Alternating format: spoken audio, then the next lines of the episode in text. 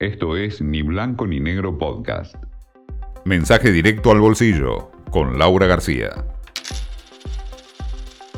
Arranca marzo con la lupa de la FIP mucho más cerquita de lo que son los ingresos de los contribuyentes argentinos. Es que arrancó la obligación de registrar todos los contratos de alquiler un trámite que, como prácticamente todo ahora, se va a poder eh, realizar online. Esto alcanza a propiedades comerciales, inmuebles ya sean eh, urbanos o rurales, pero también a eh, inmuebles en alquiler temporario, como puede ser una casa de verano con fines turísticos o incluso cocheras, que es una inversión tan popular ¿no? entre los argentinos.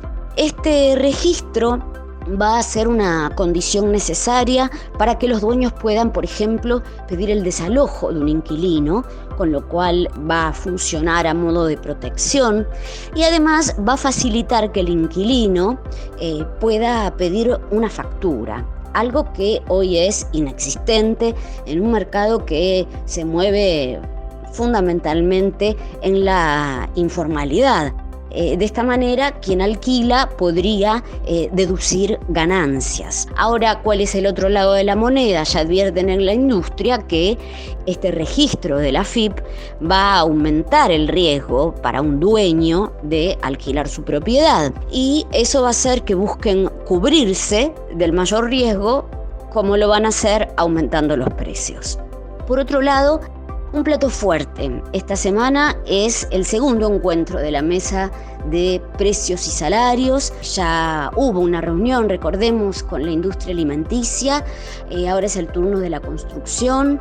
La idea, el espíritu es, bueno, contener un poco la inflación este año, pero en el caso de la construcción es realmente un sector vital porque mm, es uno de los primeros que eh, pueden darle envión a lo que es la reactivación económica en términos eh, visibles en el corto plazo. Y finalmente el dólar, eh, el dólar que viene muy planchado y que mm, pareciera que lo va a estar aún más después de las declaraciones de nuestro ministro Guzmán, que habló del dólar ancla en realidad reflotando un viejo concepto. Para los argentinos el dólar ancla es un dólar cuasi fijo, que se mueve poco y nada, pero siempre menos que la inflación, o sea, a una velocidad inferior a la de la inflación. Por eso es que estamos viendo eh, muchos inversores que eh, venden sus dólares